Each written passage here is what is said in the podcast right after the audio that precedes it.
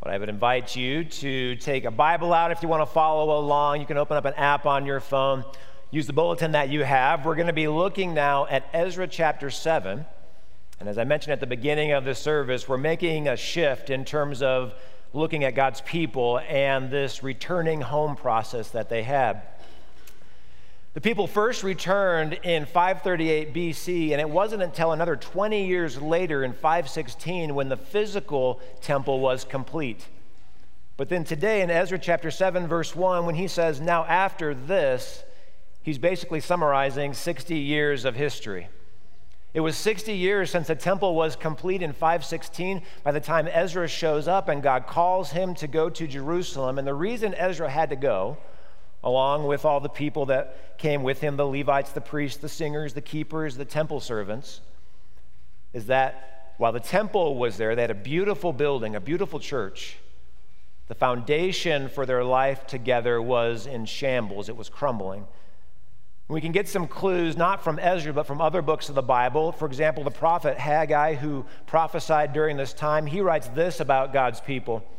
says that now this is what the Lord Almighty says Give careful thought to your ways. You have planted much, but harvested little. You eat, but never have enough. You drink, but never have your fill. You put on clothes, but are not warm. You earn wages, only to put them in a purse with holes in it. In other words, what Haggai is telling them, warning them about, is that their priorities are in the wrong place. They're scheming, striving for things of this world, and they'd neglected the most important part about their return in the first place the spiritual life. The rebuilding of, yes, the physical temple, but the spiritual life was the most important thing. They neglected it. We read about it in Ezra and Nehemiah. We'll look at that next week. They also, the leaders of Jerusalem, the leaders of the temple, had forsaken the sacrifices, the festivals. They had become wealthy while other people suffered and were poor. They married off their wives to foreign, uh, or their men to foreign wives, not because there wasn't a lack of women within the Jerusalem, uh, town of Jerusalem, but because they were not trusting God with their political identity. They were making deals for themselves. In other words, things had, in those 60 years, really fallen apart. But Ezra points us to the real reason for the return. Look with me at verse 10. The character of Ezra is what we're going to focus on today. It says that for Ezra had set his heart to study the law of the Lord, this is the word of the Lord, and to do it and to teach his statutes and rules in Israel. That was his purpose. Now, as we study this and as we think about our own lives and our own context here, 2021, Denver, Colorado, wherever you're watching from home, there's two things I want to look at today, two blessings really, if we could set our heart on God's word like Ezra does. And we're going to look at foundations. The word of God is the foundation of how you view yourself, this is your identity. And then we'll look at the word of God as the foundation for how you live in this world, your purpose, identity, and purpose. Let's start with our identity. This is a picture of what's called the Silver Bridge. It was built in 1928. And there's nothing really uh, spectacular about this bridge. This style of architecture was used in bridges all over the world. What is unique is that this was somewhat of a structural gamble because the engineer who designed it said that he could build it with half the steel, therefore half the cost. The problem with his design, and the reason I call it a gamble, is that it had to be made to exact specifications. One note off, one wrong bolt, wrong, wrong cable, not placed in the correct, absolute perfect place would be disaster. Well, for 40 years, this bridge worked. It carried people between Ohio and West Virginia, hundreds and thousands of cars daily. Until December 15th, 1967, disaster struck. The bridge collapsed right at the peak of rush hour. 46 people lost their lives. It was a horrible disaster. And when the structural engineers that were brought in to investigate this, they came and they, they couldn't at first find a cause for this uh, breakage. They couldn't figure out what was going on until they looked closer. They examined with uh, uh, machines or um, I don't even know why I can't think of that word. It, look, I just got back from vacation. This is my excuse. you come up here and preach. They, they had to look closer, is what I'm trying to say. And they couldn't discover what was going on until one of the engineers noticed a fissure, a small crack, couldn't be seen by the naked eye, point one inch deep. And as a result of the pressure of years of traffic of the cars, this one inch, 0.1 inch, sorry, deep fissure or crack, unknowns to them, this defect caused the bridge to collapse and da- dangerous, horrible disaster upon people. Now, I bring this up for this reason. I think it's a great illustration of what happens to our own hearts as we walk through this world. These fissures or these cracks, these defects, all of us can admit, whether you're here as a Christian or if you're not a Christian here today, you're exploring Christianity, we all have experienced what I'll call a defect in our heart. Here's what I mean things like anxiety, worry, depression, where we do things that we don't want to do. We know it's wrong, but somehow we find ourselves doing it. It points to our human condition that there's something wrong with our hearts. Well, there's two different ways, then, speaking of identity, that we can deal with this disruption, these defects in our hearts. And I want to explore that by looking at John chapter 8. Go with me there. John chapter 8, the gospel reading that Pastor Abel just read. And listen to what Jesus says. He says, Truly, truly, I say to you, everyone who practices sin is a slave to sin. Everyone who practices sin is a slave to sin. Now, he's talking about these defects in our heart. Everyone who practices sin is a slave to sin. And what Jesus is doing is giving us a working definition of what causes these things in the first place. First of all, he says, and he defines brokenness in our life as the result of sin. And Jesus said, Sin causes all the pain, all the suffering, all the things that's going on in our heart that we can't control, that we can't explain, that we don't like. He defines that as sin. Second of all, in this verse, he says that all human beings sin. It's not just a few of us, it's not just those who are morally corrupt. Actually, this is a human condition that inf- impacts every single one of us. That's number two. And then number three, he says that we can't save ourselves. That's what it means to be a slave to sin. A slave cannot free themselves, a slave is, is stuck in their situation. And Jesus is saying that all human beings sin and that we can't save ourselves. Now, here's what's important to know about this text. In the context, John chapter 8, Jesus is speaking to the religious leaders. They were known as Pharisees. Now, the Pharisees, like Ezra, loved the Word of God. They really did. The problem with the Pharisees, though, if you'll accept this, is they actually loved the Word of God too much. And here's what I mean they loved the Word of God, the laws of God, so much that they created 613 other laws to put on top of the law of God to control people, to try and stop them from sinning. Their intention, I think, was good, but at the end of the day, the law itself became their God, and they lost sight of the lawgiver. They lost sight of grace.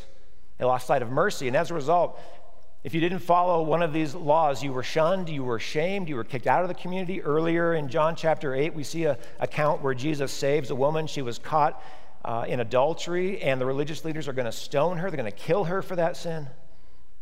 See, the law of God became a God of its own. They forgot the lawgiver, and they focused and had pride in their own ability to falsely fulfill the law. Now, that's the Christian worldview. Jesus is directly attacking that false notion that, that we can save ourselves, that it's up to us. Let's now look at and compare the Christian worldview to what I'll call the cultural worldview. Now, first of all, if you examine our culture in which we live, I'm talking about the movies that you watch, the shows you watch on TV, music you listen to, the way, you know, the articles that you read on blogs, podcasts, that's what I'm calling our culture. I think that the culture actually rejects sin as a word. There's no such thing as sin in our current culture. I want to give you an example of what I'm talking about. Uh, recently, a book came to my attention. It's called Untamed by the author Glennon Doyle.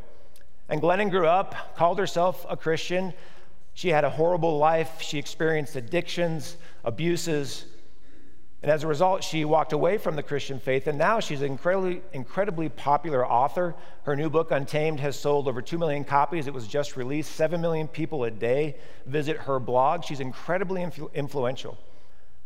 But in a chapter in her book, she says that the reason we experience shame is because Christians in particular have invented this thing called sin. And that sin actually keeps, especially women, in a position of shame. And her radical way of dealing with that is to ignore it, to pretend or to not call anything sinful, but you yourself need to find out how to live in this world on your own. You take the world by its hands, you live however you want to, then you're going to experience freedom. Do you see the difference? She says this in her book I will not stay, not ever again, in a room or conversation or relationship or institution that requires me to abandon myself. See, her God is herself. And her God then, and the rules that she puts across her life to govern herself, she's not looking on anything like the Word of God, like the Christian worldview would do. She finds and picks and chooses it how she wants to. That's an example in our culture that there's no such thing as sin. Number two, the culture teaches that only some are bad. Culture teaches that only some are bad. Therefore, the culture looks for people to blame for the problems in this world. And a great example of this, I've shared this illustration before with you, but several years ago we had some neighbors, really good friends of ours, and over a course of a few years we got to know them very well. And one time we're having a conversation, and my neighbor says, She knows that I work at a church. And she says, Let me get this straight. Are you saying that because I don't believe in Jesus, I'm going to hell? Always a fun party conversation starter when you're hanging out with your neighbors to go to hell and talk about that. But ultimately, as we were having this conversation, her reaction to me and the reason she was, was fighting against that is she said this, but I'm a good person. I'm a good person. I'm not like those other people that sin in this world, the, the thieves, the murderers, you know, Hitler. Hitler's always on that list. Hey, I'm not Hitler. But you see what she was doing? She's following the cultural worldview that only some are bad, and therefore you must point blame at other people who are worse than you to live in this world with peace. And then finally, the Christian worldview is, and we confessed it at the beginning of our service, that's why we begin our time of worship in confession is that we can't save ourselves. The cultural worldview is this only you can save yourself. If there's no such thing as sin, if there's no such thing as an outside divine source that rules our lives, then it truly is up to you to fix the brokenness in your own heart, the worries, the anxieties, the fears, the temptations, the struggle. It's up to you. And here's a great example of this. I find this really funny. I was looking through a, a, magazine called Men's Health the other day, and a guy writes in, and this is to the letter to the editor. He's looking for advice. He writes, I hate failing. Is there any way to stop obsessing about what went wrong? I hate failing, yet I keep obsessing about the mistakes that I'm making in my life. And this person, I don't know if this is a doctor, I don't know if it's a psychologist, but the advice that they give to this young man who's struggling with his failure and not having it all together in his heart is this it says, forget the mistake. This is the advice. Just forget about it, forget the mistake. Question How many of you are really, really good at forgetting a mistake that you make? It just rolls off your back. We can't forget the mistake, it's a part of who we are. But this is an example of what our culture is teaching us our young people, our children, that it's 100% up to you to fix the mistakes, to fix your heart when you experience the brokenness of this world. So we have the Christian worldview over here. We have the cultural worldview over there. How do we make sense of this in our own life? And again, we're, we're thinking about, we're focusing on our identity. Well, Ezra gives us some good advice. Jesus gives us some good advice. Ezra set his heart on the Word of God, and that became the foundation for his identity. And as we think about that for our own lives, here's the difference that the gospel actually makes for us compared to the culture. See, according to the foundation of God's Word being the source and the rule and norm for our life, we can confidently come before Him and come before each other and say, I am sorry, I messed up. And we say a very unpopular thing in our culture. We admit, we say, I'm a sinner. I don't have it all together. I'm broken, and I try so hard to be this type of person, but I constantly fail. We admit that before God and one another. But it's in that humility, you see, where the gospel does its work.